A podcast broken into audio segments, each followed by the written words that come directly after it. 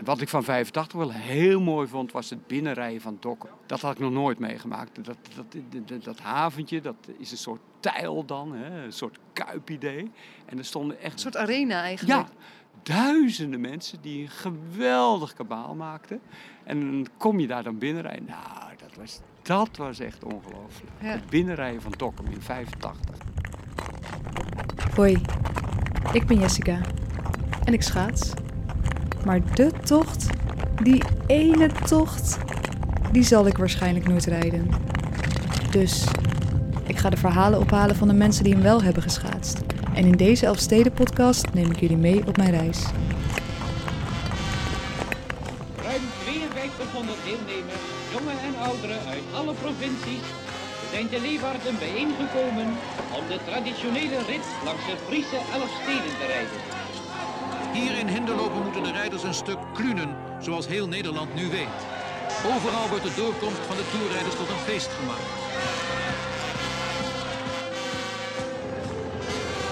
Het is tenslotte Evert van Bentum die juichend als eerste over de streep gaat. Na 6 uur, 46 minuten en 47 seconden. Schaatstrainer Kees de Vrij is bijna iedere dag op het ijs van de Jaap Edebaan te vinden. Met aanstekelijk enthousiasme heeft hij het schaatsvirus al bij duizenden mensen verspreid. En natuurlijk schaatst hij ook de Elfstedentocht. Als toerrijder in 1985, 86 en 97. Hij hield zelfs even een Noorse schaatskampioen uit de wind. Zou je misschien eerst jezelf kunnen voorstellen, heel kort? Want ik, ik heb hier eigenlijk... eh, ik had eerst nog nooit van je gehoord. Hoe kan maar dat toen nou? hoorde ik in de wandelgangen al van jou... eh, ja, Amsterdamse wandelgangen. En eh, dat je echt een begrip hier bent op de Jaap Edebaan. Ja, daar ben ik. Ja, ja kan ik. Wat Ik- doe je hier allemaal ik, precies? ik ben hier eh, de man die altijd op het ijs staat. Dus ik ben niet van de ijsverzorging of van de catering of van, eh, van de, de organisatie. Ik ben de man die hier altijd op het ijs staat, omdat dat het is wat ik het liefst doe. En ik ben daar voor iedereen die, die iets wil met schaatsen om. ik heb vanmorgen nog iemand met schaatsslijpen geholpen. Ik heb nog even iemand eh schaatsverzet die niet goed stond, meisje. Ik heb nog hier bij iemand eh, enkelbandjes aangesmeerd waarmee je oude schaatsschoenen leuk kan op, eh, opwaarderen, zeg maar. Ja. Nou, dat soort dingen naast alle trainingen die ik geef voor Stix, Skids, Hogerop, Port of Amsterdam en natuurlijk de schaatsschool. Ja, hoeveel, en hoeveel dagen in de week ben je hier te vinden? Zes dagen in de week. Op, op zondag weiger ik hier te Oké, zijn. zondag is de rustdag. Niet, ja, Hoe lang schaats je al? eh, nou, eigenlijk eh, eh, de, de omgeving waar ik vandaan kom is de Krimpende Waard. Daar komen heel veel bekende schaatsers van. Hein Otterspeer is de huidige meest bekende. Nou, noem maar op, Hein Vergeer. En natuurlijk Patrick Roest. Ja. Zou ik bijna vergeten. Ja, ja. Uit Lekkerkerk. Dat is het dorpje wat grenst aan mijn dorp, Oude Kerk aan de IJssel. Ja, Nou, de Lekstreek. ja, de Lekstreek. Daar ging je altijd schaatsen. Alleen ik had de pech dat ik wat verder weg woonde van de Lekkerkerk. Eh, mijn vader had geen auto, kwam uit een arm arbeidersgezin. En er was wel een voetbalvereniging, dus ik ging niet op schaatsen, maar op voetballen in het dorp waar ik woonde. Dus, maar ik had altijd al die enorme liefde voor schaatsen. Maar ja, afhankelijk van die paar dagen natuurreis. Want het is niet zo dat vroeger elke winter streng was. In mijn jeugd kon je ook maar een paar dagen per jaar schaatsen, eigenlijk. Ja. Eh, dus ehm, toen ben ik in 1978 gaan studeren in Amsterdam. En de belangrijkste reden om in Amsterdam te gaan studeren, overigens sociale geografie, aardrijkskunde en antropologie, ben ik ook in afgestudeerd, eh, was dat hier een ijsbaan was. Ja, Ja, je moet ook studeren. eh, hè. dat Maar, woog wel mee in de, in de nou, dat was de doorslaggevende factor. Ja. En sindsdien schaats ik hier, dus vanaf 1978, als student. En als we helemaal teruggaan, zou je ook nog je allereerste schaatsherinnering kunnen... Ja, dat was bij ons Herinneren? op de wetering. Zoals, hè, je hebt slootjes en weteringen in een polder. Ken je, ken je dat hele... Bij ons achter had je de wetering. En eh, daar leerde ik pootje over eh, doen. En dat ging heel erg goed. En toen ben ik een keertje onderuit gegaan en keihard tegen die keihard bevroren eh, oever aangeknald. En ik werd echt, nou dat, dat, dat onthoud je natuurlijk. Ja. A, dat dat bochtje rijden zo lekker ging, dat zo leuk was. En B, meteen de afstraffing. Dat Ja. ik daar keihard, en ik was misselijk. En ik, oh, dat was zo erg. En hoe oud eh, was je toen? Nou, dat weet ik niet, acht of zo denk ik. Oh ja, ja. ja. En wat heeft je zo gegrepen aan de beweging, aan de, aan de sport? Dat het zo... eh, Schaatsbeweging. Ja. Ik heb hier dus 2 miljoen rondjes gereden, zeg maar. Eh, het verveelt me dus nooit, omdat ik altijd met technische dingetjes bezig ben. En ik, ik heb het nu ook zo druk met dat terugkijken van die schaatswedstrijden in Heerenveen. Omdat ik alles zit te analyseren. In alle rust te bekijken van, hé, hey, die Van der Poel, die dus bochten reed die niet konden. Hè? Ja, Niels van der Poel. Ja, ja, ja. Hè, waarvan de Nederlandse commentator... Als hij nou eens goede bochten ging rijden... Ja, gaat je erover natuurlijk. Want hij rijdt goede bochten voor de eisen die hij eraan stelt. Namelijk één lange valbeweging de bocht in. Maar daar moet je dus goed over naar gekeken hebben en over nagedacht hebben. Ja. En dat zelf gaan uitproberen. Ja. Nou heb ik een vrij beperkt eh, schaatslichaam natuurlijk. Maar ik probeer dat dan ook weer uit op de mensen aan wie ik training geef en die vertrouwen in mijn aanpak hebben. En nou, dat werkt eigenlijk best wel. En de magic is natuurlijk, eh, ik noemde net al even die Hans van Helden, die heeft ooit eens gezegd, die is een poosje schaatstrainer in Frankrijk Ja, geweest. oud schaatser Hans van Helden. Hij, hij heeft hier nog een poosje les gegeven bij de schaatsschool, Oh. een paar jaar terug. Maar Ja. ik begreep ook dat hij daar in Frankrijk vrij, vrij rigoureuze methodes had. Hij reed dan met een stok achter je en als je been iets te ver doorzwaaide achter je eh, standbeen, dan kreeg hij een tik met de stok. Eh, maar die heeft ooit gezegd, ja, schaats is natuurlijk magie. Hè? Je, ge- je, staat op een, ei- je geeft een duwtje, want het begint allemaal met afzetten. Hè? Mensen denken dat het met glijden begint, maar dat is natuurlijk onzin. Het begint met afzetten. Je geeft een duwtje, je gaat glijden en sst, daar ga je. Ja, dat Magic. glijdende gevoel. Ja, ja, Ja. ja, ja. ja. Oké, en dit is eigenlijk een eh, nou ja, podcast over de Elfstedentocht natuurlijk. En je hebt er drie gereden. Drie officiële toch, ja, drie als het goed. Wel, ik, ik ben nooit op de Weissensee geweest om te rijden of zo. Maar ik heb in Nederland heb ik wel heel veel, 200, nou ja, 9 of 10, 200 kilometer tochten gereden. Ja. Dus een paar keer de Elfstedentocht gewoon met vrienden. Ja. De eerste was heel bijzonder. Nou, die allereerste die mislukte dus, waar ik het net over had, hè, eh, begin januari in 85. Maar toen, toen de echte kwam, wij vertrouwden, hè, wij, groepje studenten, wij vertrouwden die Elfstedentocht eh bestuur niet. Hè, die zat me, ja, we gaan het doen, maar wij zagen ook dat er alweer een dooigebied aankwam. Klopt ook, want op de dag zelf dooide het. En wij hadden zoiets van, nou, weet je wat, we gaan vast naar Friesland. Wij gaan hem zelf alvast rijden. De dag ervoor, of? Nou, twee dagen ervoor. Dus er zat één dag tussen. Ja. Want ze moeten het altijd een paar dagen van tevoren aankondigen. Ja. Dus wij hadden s'avonds besloten, we gaan hem morgen rijden. Toen werd s'avonds aangekondigd dat hij drie dagen later zou zijn. Dus toen zeiden we, nou, gaan we het dan nu toch doen? Ja, we gaan het nu toch doen, want we zijn hier nu toch. En hij kan nog steeds afgelast worden als het Ja, dat, is toch nog, gaat dat dooien. speelt natuurlijk ook een beetje Dus, mee. eh, dus toen hebben we hem gereden. Toen een dagje rust, een beetje uitrusten, een beetje voorbereiden op de echte. En toen weer. ja. Dus we hebben hem toen in eh 85 eh, heb ik hem twee keer gereden ja. binnen Oh, grappig. drie dagen eigenlijk. Ja. En eh, welke van de drie officiële tochten staat je het meest eh, bij? Heeft Nou, de meeste de, indruk de gemaakt? eerste natuurlijk wel, omdat het de eerste is. De tweede zat er vrij dicht op. Had ik al bijna een beetje déjà vu gevoel. Eh, en de derde omdat die voor mij het zwaarst was. Ja. Vanwege die keiharde noordoostenwind die Ja. vanaf nou ja, Harlingen tot aan Dokkum Ja. vreselijke dingen met de mens deed. In die van 85, toen was ik ook, toen was ik, toen reed ik echt heel erg lekker. Dat die is dan de eerste, voor mij in 85. eh, ik kocht met die vriend Theo, wij kochten hier in Amsterdam in de Jordaan bij een balletwinkeltje, kochten wij balletbroeken. Want die kon je als schaatsbroek gebruiken. Daar hadden we van de toppers afgekeken. Die Oh, waren toen net strak. met snelle pakken. Ja. En ik had een roze uit de balletwinkel voor vijf gulden. En daarmee reed ik de Elfsteden toch. Vond je het spannend ook, de eerste keer? Ja, toen eh, wel natuurlijk. Ja, oh ja. Ja, of je het zou Maar wat wel weer andere- scheelde was dat we twee dagen ervoor al gedaan hadden. Wij wisten de weg al. Ja, precies. Oh ja, precies. Ja, Ja, dat maakt echt uit. Ja. En dat is dan wel grappig, hoe die, die tocht in 85 met z'n zessen, Ja. eh, door de leegte, ergens nog waren we verdwaald en Ja, dus politiemensen in een busje. Ja, pas. Ja. politiemensen in een busje die zeiden, nou, we zetten je wel weer even op het parcours. Heel lief allemaal. Dus, maar eh, dat soort dingen maak je ermee. En dan vertel je, hè, dan rij je weer een dorpje binnen en daar is de ijsbaan. En dan is iedereen gewoon lekker zelf aan het schaatsen. En dan zeg je dat je met de Elfstedentocht bezig bent. En dan eh, krijg je ineens een, een kroket, bij spreken. Eh, heel anders dan dat Ja. mega-evenement waar je bij elke kluunplek... De eerste keer moest er heel veel gekluund worden. Daar verloor ook die beroemde... eh, eh, Jan Roelof Kruijthof? Ja, daar verloor het op. hè. Struikelen over de Ja. tapijten. Maar je ja. werd letterlijk door grote mannen met sterke armen werd je, van het ijs op zo'n mat gezet. En dan ging jij rennen of lopen. Ik ging dan lopen en eten. Hè. Ja. Eh, dat was natuurlijk het goede moment om te eten tijdens het klunen. En dan ben je ook weer door zo'n grote sterke man op het ijs gezet. Ja. Nou, eh, totaal andere beleving dan wanneer je het in je eentje doet. En wat ik van 85 wel heel mooi vond, was het binnenrijden van Dokkum. Dat had ik nog nooit meegemaakt. Dat, dat, dat, dat, dat haventje, dat is een soort tijl dan, hè? een soort kuipidee. En er stonden echt Een soort arena eigenlijk. ja, duizenden mensen die een geweldig kabaal maakten.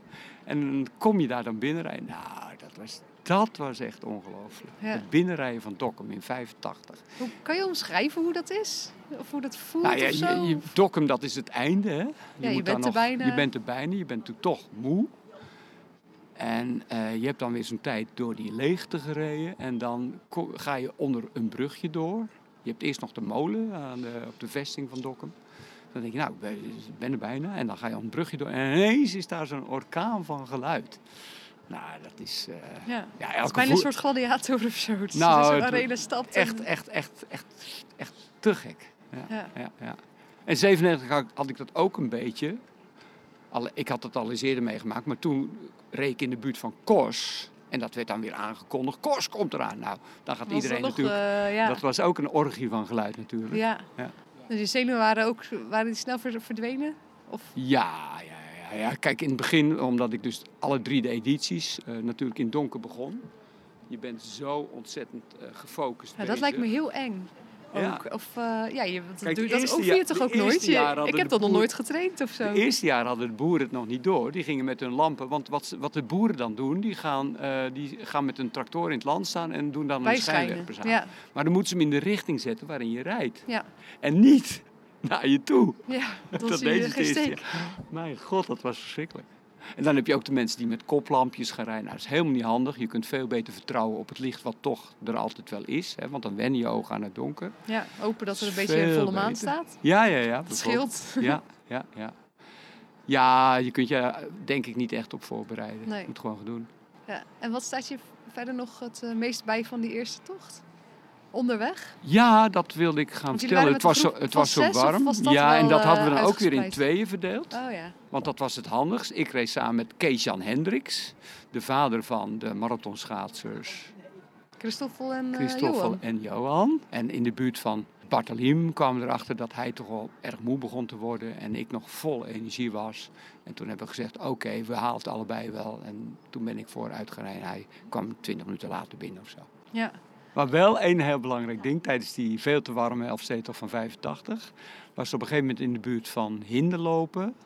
Dus dat is nog behoorlijk in het begin. Was er iemand die door had dat wij allemaal dorst hadden. Die had een hele grote tuin met water, met bekertjes. En dan kon je dan zo scheppen en Oh drinken. ja. Echt- Die stond daar ineens ook, die stond eh, daar ineens en dat was zo'n grandioos geweldig idee. Want ja, we hadden allemaal veel, te veel kleren aan. We zweten allemaal ja, pentjes. dan- ja. Dus je moest gewoon drinken, drinken, drinken. En qua verzorging, ja, ja, je moest het zelf maar regelen. Maar daar hadden we allemaal niet aan gedacht natuurlijk. Dat je zoveel dorst zou hebben. Dus er stond iemand met een grote tuil water. Dat was eh, heel goed. Ja. En over welke zou je het liefst eh, nog wat uitgebreider willen vertellen? Nou, over die, nou, ik denk toch wel die laatste. Ook omdat ik daar nog het meeste van af weet. Hè? Ja. Omdat, eh, omdat die nog het verst in het geheugen zit. Ja, maar ook omdat ik daar de mooiste 1997. dingen heb meegemaakt. Ja, die van 97. Wat voor punt eh, in je leven zat je toen, 97? Ik was toen, ik ben geboren in 1958. Eh 97, dan ben, was ik dus bijna 40. Ja. Ik had toen al eh, een afgeknelde liesslagader. Hè, daar zijn we twee jaar later achter gekomen. Zou ik aan geopereerd worden, bla bla bla. Dus op de baan rijden ging al niet meer zo goed. Want dan zit je in een diepere zit en eh, bocht je linksom. Hè. Maar in 97 eh, ging eigenlijk het natuurrijschaatsen in wat hogere zit mij veel beter af dan lange baanschaatsen hier. Het was vooral voor mij zo interessant omdat eh, ik daar, de, de, de, de, laat ik gelijk maar met de deur in huis vallen, de koning van de Olympische Spelen van 94, Johan Olaf Kos, een tijd lang in mijn, eh, in mijn rug, In je wiel. in mijn wiel heb gehad. Ja. En dat is ook uitgebreid op tv geweest. Ja. Dus, eh, dus ik zat op een gegeven moment, zat ik eh, s s'avonds zat ik naar samenvatting, beelden van overdag te kijken bij mijn gastgezinnetje in Leeuwarden. Lekker aan de spaghetti, gedoucht en wel. En ik zie daar Johan Olaf Kors en ik zie daar iemand voor Olaf Kors rijden. Ik kijk goed en ik zeg, daar ben ik. nou, dat was echt wel, dat is echt wel dat je denkt van, hè? Ja, reed je hem alleen? Ja, nou ja, je rijdt natuurlijk niet alleen, want je gaat natuurlijk je gaat in groepjes zitten, zeker op dat helse stuk tegen wind. Eh, ik was natuurlijk wel met een groep, eh, nou ja, die Theo die ik net noemde en andere mensen van de studentenschaatsvereniging hier.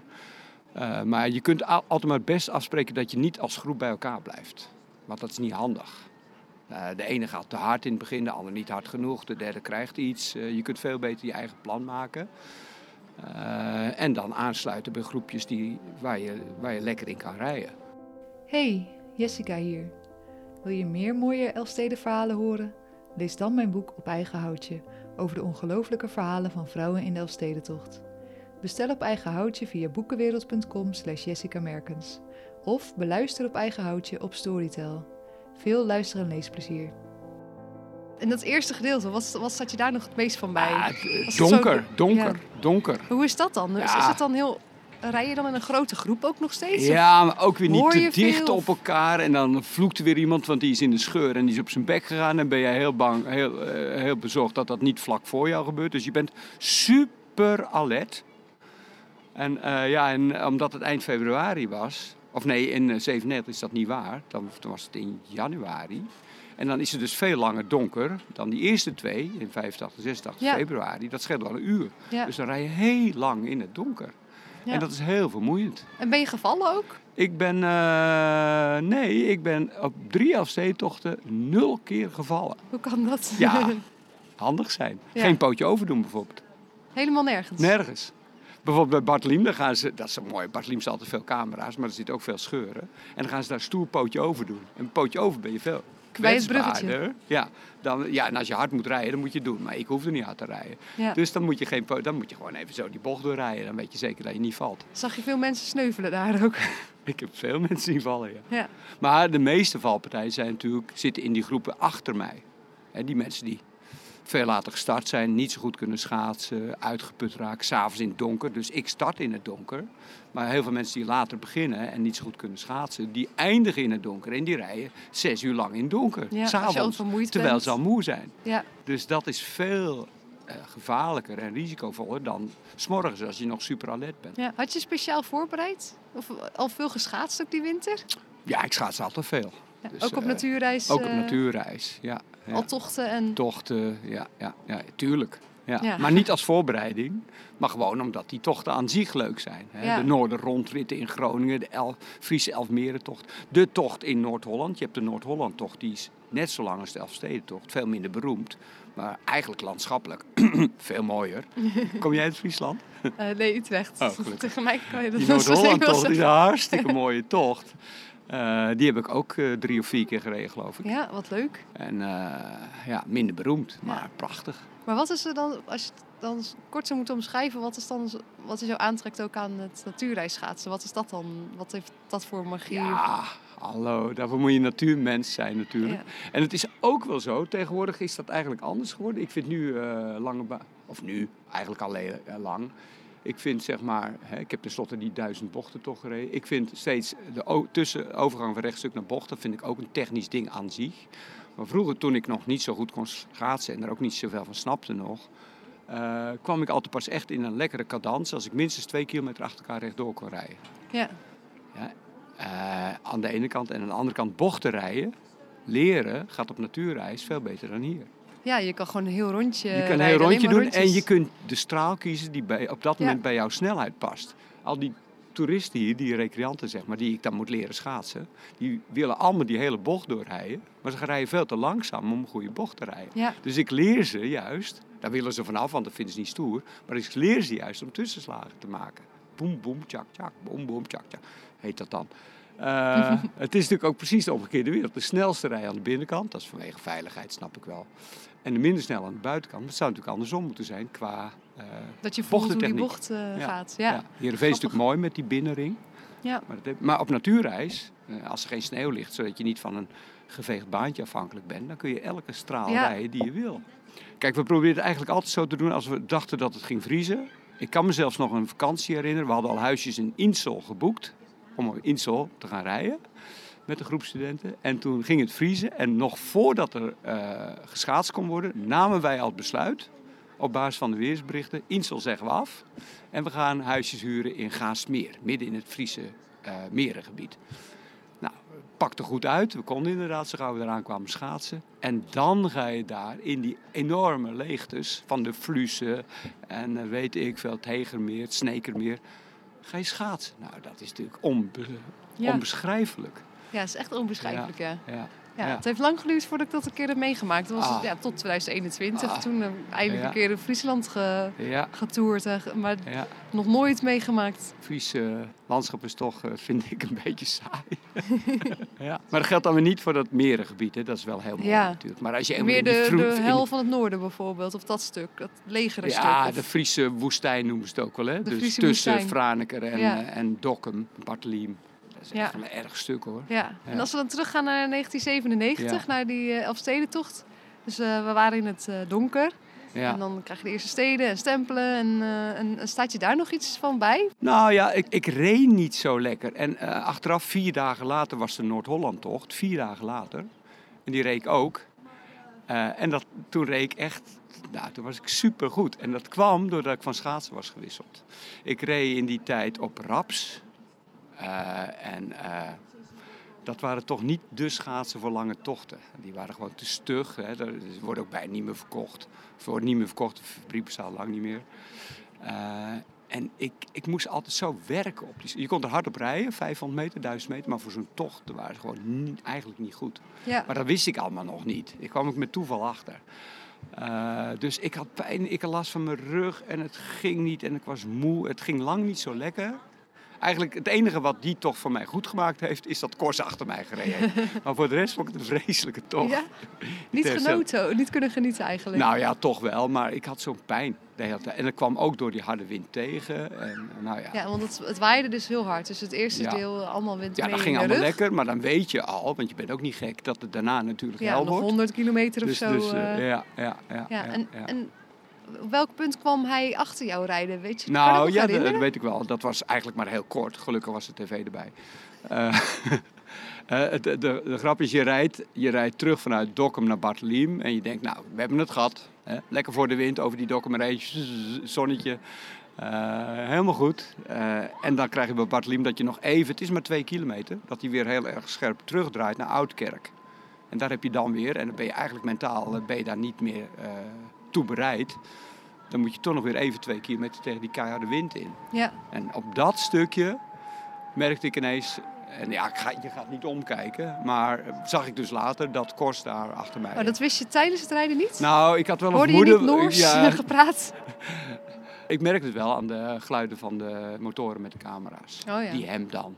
En dan denk je, hé. Hey. Nou, het is toch leuk om even zo'n Olympisch kampioen uit de wind te houden. Ja, ja, ja, ja, zeker. Ja. Ja. En dat stuk wind tegen, hoe was dat dan voor Franeker Dokkum? Net ervoor Nou, je hebt dan de, de zogenaamde blikvaart, die is heel berucht. En ik vond hem nu extra moeilijk, want je had, eh, het was een vrij smal water.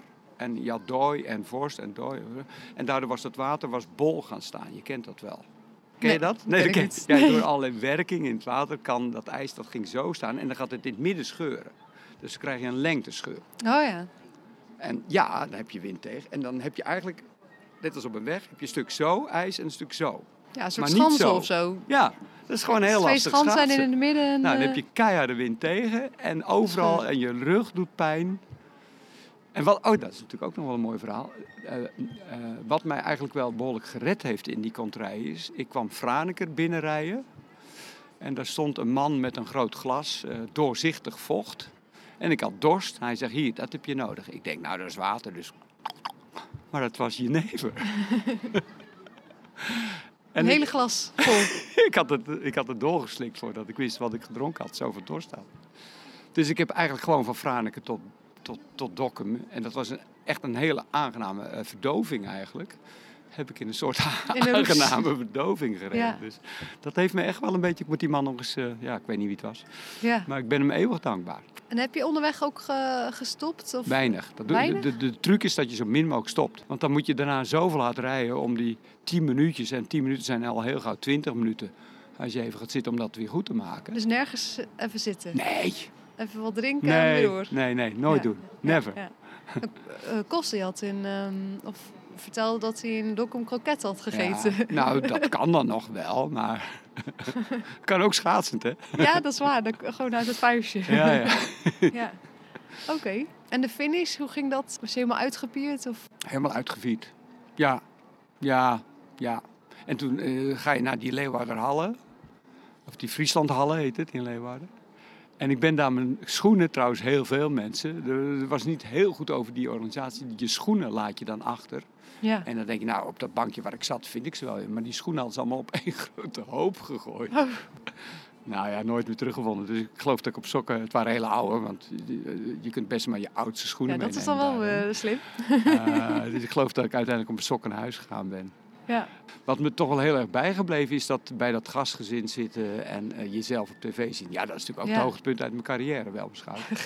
Eh, en, en dat s'avonds thuis voor de tv gaan zitten en dan die man die om twee minuten over twaalf binnenkomt en geen kruisje.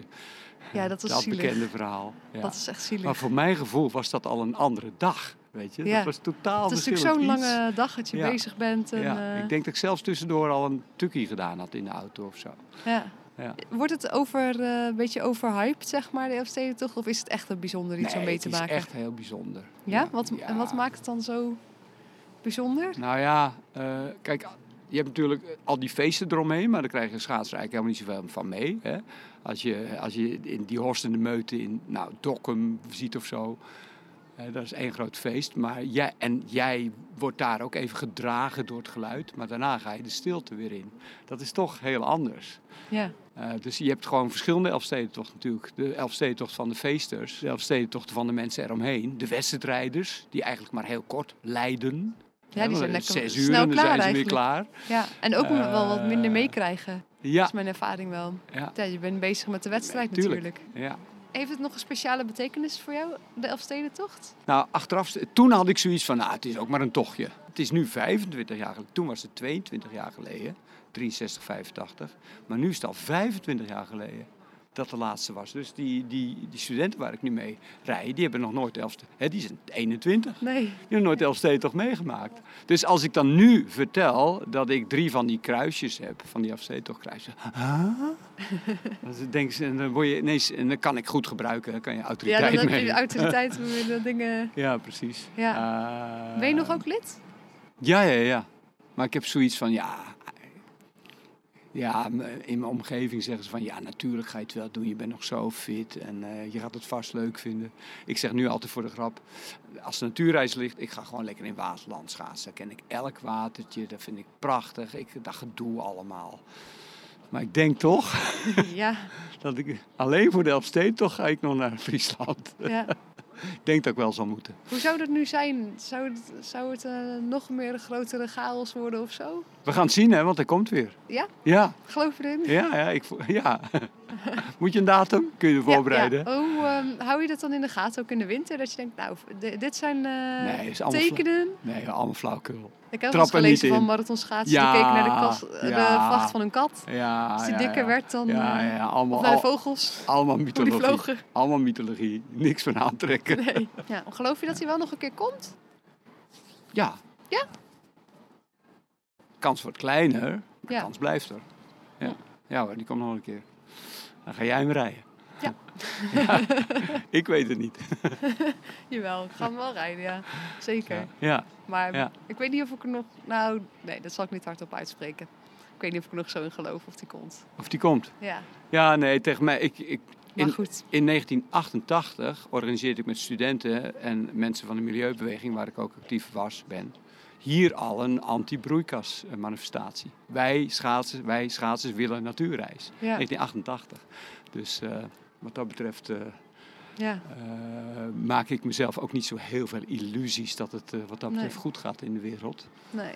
Maar, ja, als het dan ineens even zo goed steden valt... toch kan, het, kan nog steeds komen, alleen de kans wordt kleiner. Is er nog een anekdote of iets wat je bijstaat van die tocht? Waarvan je denkt, nou, dit is... Nou, eh, niet de- over toch zelf, maar, ik maar ik gebruik die Elfsteden toch wel heel vaak, ook in mijn lessen. Dan Ja? gaan we bijvoorbeeld rondjes rijden. En ik wil dat mensen vaak, zeker die studenten, die altijd maar een cognitief ben, oh, die knie moet zo en dat been moet zo. En uh, probeer ik ze uit te krijgen. En dan gaan Uit hun we, hoofd krijgen, en dan gaan we, eigenlijk. gaan we, ja, en dan gaan we blokjes van 12 minuten rijden in een treintje. En dan tijdens die 12 minuten moeten ze of een gedicht uit hun hoofd leren, of de 11 Friese steden in de juiste volgorde. En dan gaan we, en dan rijden wij hier zo rond. Snake. Kan, je, ken jij ze? Jawel, ik heb ze wel uit mijn hoofd, maar ik, ik zou ze nu ook weer door de war halen. Sloten, Stavoren, Hinderlopen, Workum, Bolzwart. Zeven steden, 100 kilometer ben je op de helft. Harlingen, Franeker, Dokkum, Leeuwarden. En zo rijden wij hier naar rond. Ja. En dan gaat die hele ijsbaan meedoen. Ja, dat is mooi. Dus ik gebruik het graag nog wel in, Oh, ja. mijn, eh, in mijn training. De, de Leuk. Elfsteden. Ja. Oké, nou dankjewel voor je verhaal. Graag gedaan. Vet leuk. Ja, ja, Mooi. ja. Deze Elfsteden podcast aflevering is mede mogelijk gemaakt door Boomsma Distilleerderij, makers van echte Friese Berenburg. En door Petje Afleden, Rick, Hester, Mark, Jos, Tjeerd, Anjuli en Leonieke. Dank jullie wel. Wil je ook lid worden? Ga dan naar petje.af slash Elfstedenpodcast en laat een review achter op Spotify en iTunes. Dan zorg ik dat dit omgiet, ook als het niet vriest.